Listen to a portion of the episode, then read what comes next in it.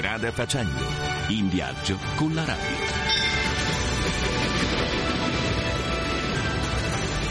On the road. En voyage. Reisen. Viajando. Strada facendo.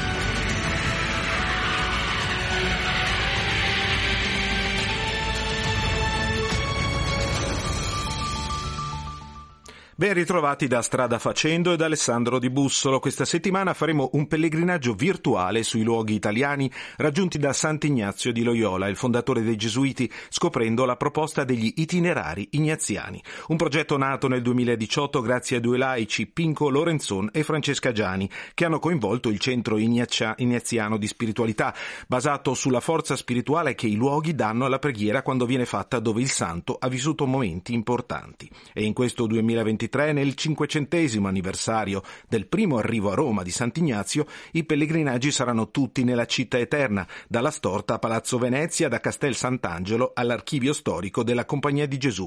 Ma è tempo di iniziare il nostro viaggio sugli itinerari ignaziani.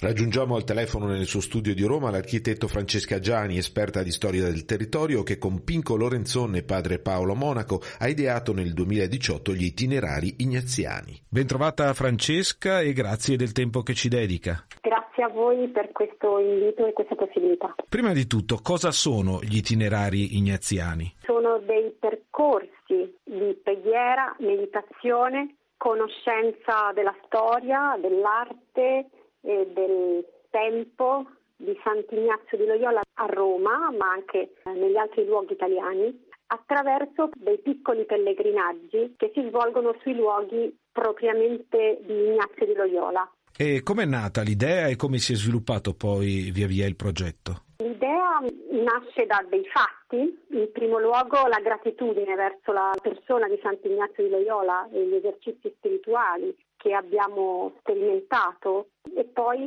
attraverso anche il piacere di vivere nei luoghi, di pregare nei luoghi dove le cose sono accadute, un po' seguendo la scuola dell'École biblique di Gerusalemme che l'ha fatto sui luoghi della Terra Santa col Vangelo, con questo metodo di leggere gli scritti di Sant'Ignazio dove lui è vissuto a Roma negli anni in cui non sapeva ancora cosa fare, quindi lo seguiamo portando la domanda che è un po' quella di ognuno di noi, no? Che fare nella mia vita, della mia vita. In particolare sperimentiamo proprio la composizione del luogo tipica degli esercizi spirituali e Ignazio invita l'esercitante in primis a scegliere un posto dove pregare e poi a immaginarsi un luogo. Ecco, noi cerchiamo di meditare laddove un po' la scena si deve comporre. Ad esempio, sulla confessione andiamo nel luogo dove Ignazio ha fatto la sua confessione generale per poi accettare la nomina a generale della Compagnia di Gesù. Parliamo di questo, di come ci si prepara a una confessione generale e come a cosa può servire, insomma momenti chiave un po' della vita, e lo facciamo in questo caso a San Pietro in Montorio, dove Sant'Ignazio nella Pasqua ha avuto modo di stare lì per 3 giorni dal suo confessore a prepararsi. Quali le novità di questa nuova annata nel 500° anniversario del primo arrivo a Roma di Sant'Ignazio? Le novità consistono nell'itinerario in alcuni luoghi dove non siamo mai stati, in particolare all'archivio storico della Compagnia di Gesù, che è uno degli archivi storici del Cinquecento, forse il più ricco, addirittura si dice che neanche l'imperatore Carlo V ha tanta documentazione sulla sua persona quanta quella conservata presso gli archivi. E poi andremo per la prima volta a Palazzo Venezia, sede di Paolo III, sede estiva, dove Paolo III firmò il breve che ha dato vita alla Compagnia di Gesù, e torneremo invece in altri luoghi come Castel Sant'Angelo, la Vigna La Balbina. In particolare continuano i corsi di formazione delle guide dei luoghi ignaziani e una volta al mese viene guidata la preghiera nelle camerette di Sant'Ignazio dove lui ha vissuto gli ultimi anni della sua vita, accanto alla Chiesa del Gesù. Ricordiamo che quindi ci si può prenotare online e la partecipazione è abbastanza ristretta, parliamo di 20-25 posti insomma per ogni evento. Sì, alcuni è più facile essere anche più numerosi, altri come all'archivio, data l'esiguità degli spazi, è necessario essere in pochi.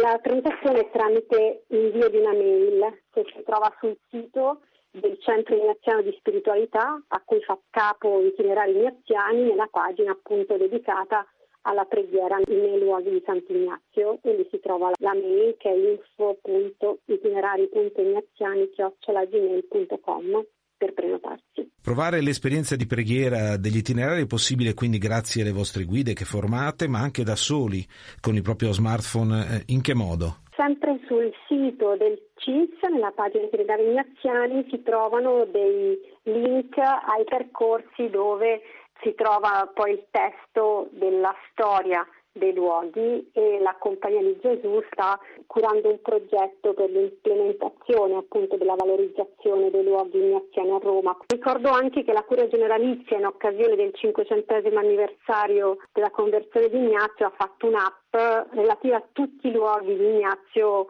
in Europa, Spagna, Francia, Fiandre, e quindi quello è lo stesso uno strumento. Jesuit Pilgrimage. Grazie a Francesca Giani, co-ideatrice degli Itinerari Ignaziani, per la sua introduzione. Ci può salutare regalandoci un brano musicale che ci accompagni in questo pellegrinaggio virtuale? Suggerisco di ascoltare un'aria della Judita Triumphans di Vivaldi, scritto presso la Pietà di Venezia, vicino alla quale Ignazio e i primi compagni impararono a servire negli ospedali.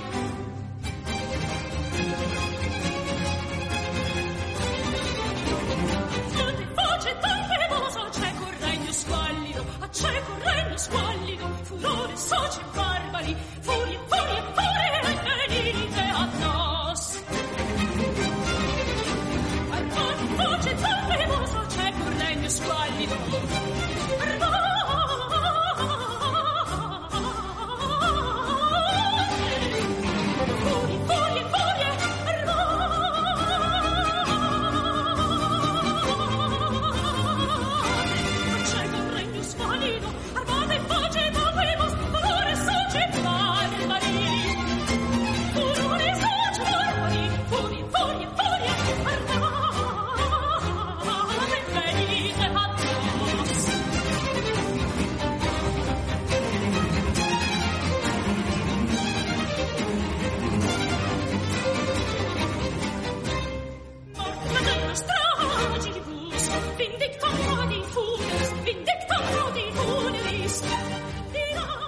Ringrazio Pinco Lorenzon per essere con noi, grazie per prendere parte alla nostra puntata. Grazie a voi. E stiamo parlando di questi itinerari ignaziani nel 500° anniversario del primo arrivo a Roma di Sant'Ignazio di Loyola. Uno di questi itinerari, che sarà nel 2024, parliamo del 17 febbraio, è Castel Sant'Angelo. Fasto ed oblio, consolazione e desolazione. Lei, guida spirituale, è stato gesuita per diversi anni. Cosa ci può raccontare del valore di Castel Sant'Angelo per quanto riguarda appunto gli itinerari ignaziani? Come spesso accade nelle cose di Dio, lì accade qualche cosa di molto strano, di molto caratteristico anche della storia di Ignazio, dove morte e resurrezione si rincorrono. Perché a Castel Sant'Angelo intanto governa la chiesa Paolo III, nato Alessandro Farnese, che non era uno stinco di santo, era stato in prigione a Roma da piccolo. Poi invece aveva avuto molti incarichi, ma non si sa di cosa pensi e come voglia governare. Viveva anche a Castel Sant'Angelo, come a Palazzo Venezia, perché allora il Papa si muoveva in diverse abitazioni. A Castel Sant'Angelo avviene una delle cose strane che costellano gli itinerari di Ignazio, non solo a Roma, perché il 15 agosto del 1534 i 9 amici del Signore, come li chiama Ignazio, di Parigi, a Montmartre, decidono che vorrebbero vivere insieme a Gerusalemme. E se questo non fosse stato possibile per 2 anni di seguito, sarebbero andati dal Papa e si sarebbero consegnati nelle sue mani per la circa missione. Per andare però a Gerusalemme bisognava andare nella settimana di Pasqua, di solito la Domenica delle Palme, a Roma a prendere il salvacondotto, perché per un accordo coi turchi il c'era un numero contingentato di persone che loro accettavano andassero al Santo Sepolcro. Nella primavera del 1537 gli amici sono in Veneto, intorno a Venezia, ma bisogna andare a Roma a prendere questi lasciapassare. Ignazio non ci va perché dice: è troppo pericoloso per me andare a Roma, perché lì ci sono i miei nemici, soprattutto Pedro Ortiz, che era l'ambasciatore di Carlo V presso la Santa Sede, un docente di scrittura che aveva addoppiato e sospettato Ignazio a Parigi. Ignazio ne aveva paura per la sua influenza alla corte papale, perché poteva essere scambiato per un illuminato, cioè un amico di Lutero. L'anno il suo amico Favre, Laines e alcuni altri. Succede, lì si ricorda, per questo ci andiamo, un piccolo miracolo che è avvenuto il 3 aprile del 1537, perché vanno a prendere i lasciapassare e non sanno se troveranno amicizia o inimicizia. Cominciano a discorrere con cardinali, teologi, fra cui Ortiz e altri, con molto gusto. E durante un pranzo il Papa Paolo III vuole anche lui discorrere con loro e ne riceve un'impressione entusiasmante. Non solo li approva come modo di argomentare, di predicare, ma anche è proprio entusiasta, talmente che li benedice più di una volta durante il pranzo. E questo è molto strano, perché c'era una concentrazione a Roma in quel momento di tutti quelli che avevano fatto processi a Ignazio, a Inigo de Loyola negli anni precedenti. Per cui il Papa fa quattro cose che sono molto strane. La prima dice: sì, certo che vi permetto di andare a Gerusalemme. La seconda dice: sentite, io vi do anche 60 ducati, una cifra grandissima. E allora, visto che il Papa ci metteva 60, i cardinali ci hanno messo insieme 150. Alla fine, insomma, avevano in mano 260 ducati che loro hanno ritornato alla corte papale perché volevano usarli solo per il viaggio a Gerusalemme. Poi permette ai non sacerdoti di essere fatti preti da qualsiasi vescovo e di poter girare per i territori pontifici dove volessero e essere fatti preti nel giro di 3 settimane. E poi permette loro di assolvere anche peccati riservati ai vescovi. Qua si vede una delle caratteristiche degli amici e anche di Ignazio: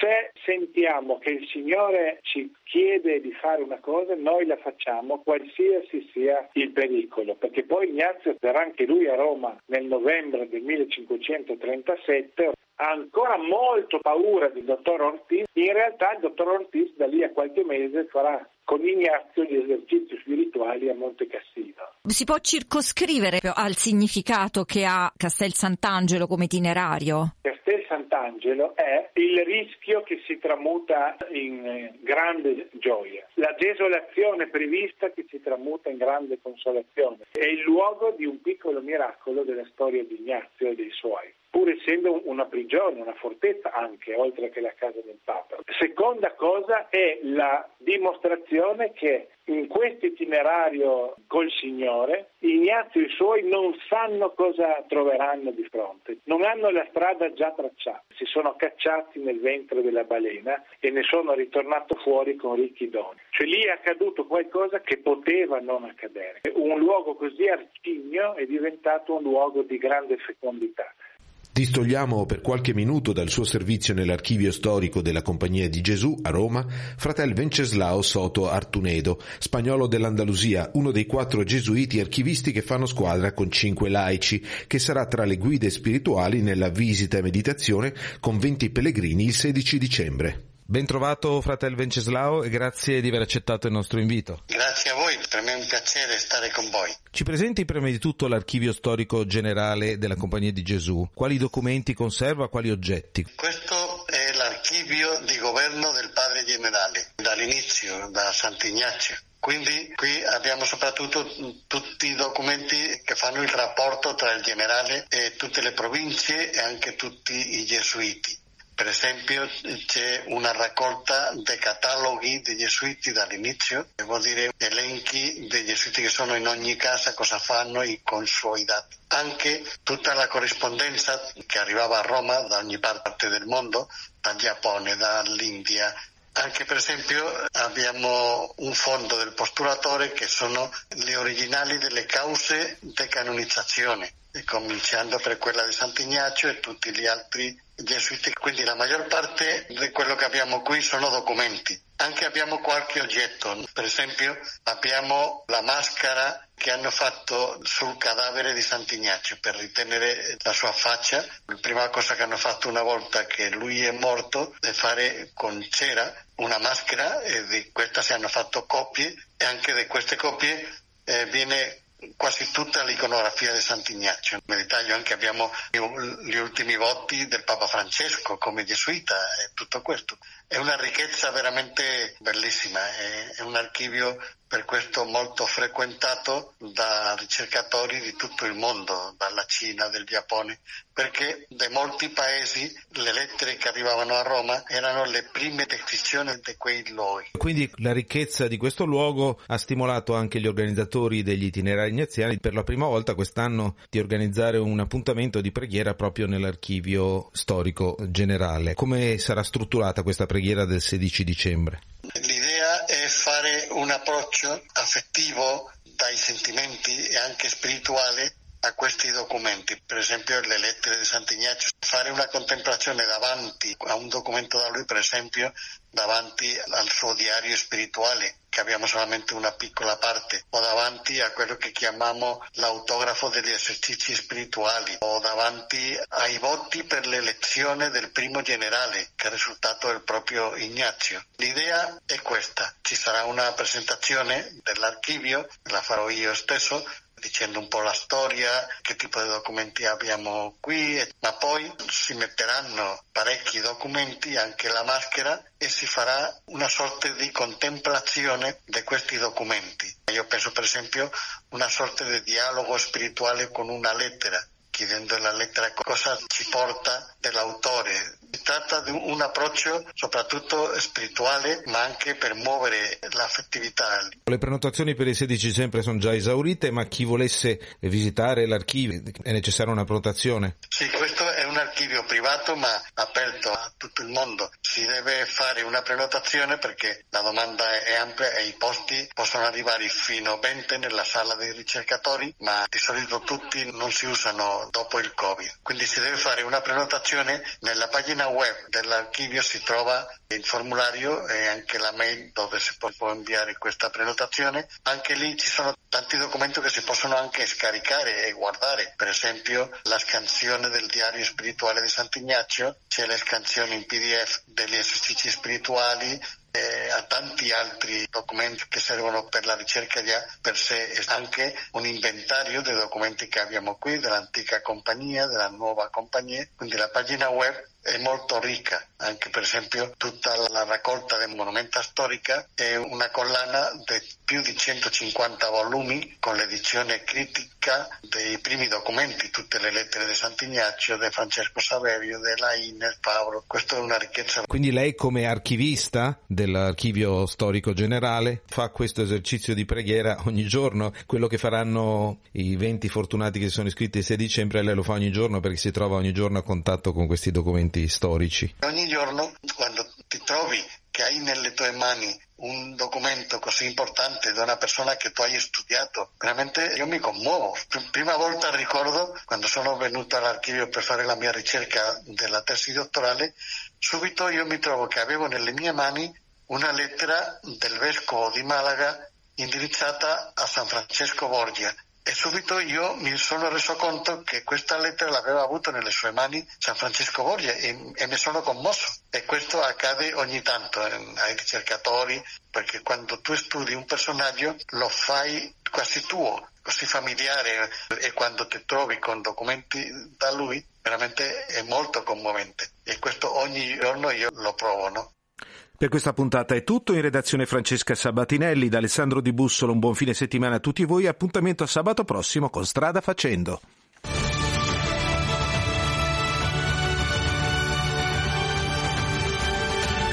Strada Facendo, in viaggio con la radio.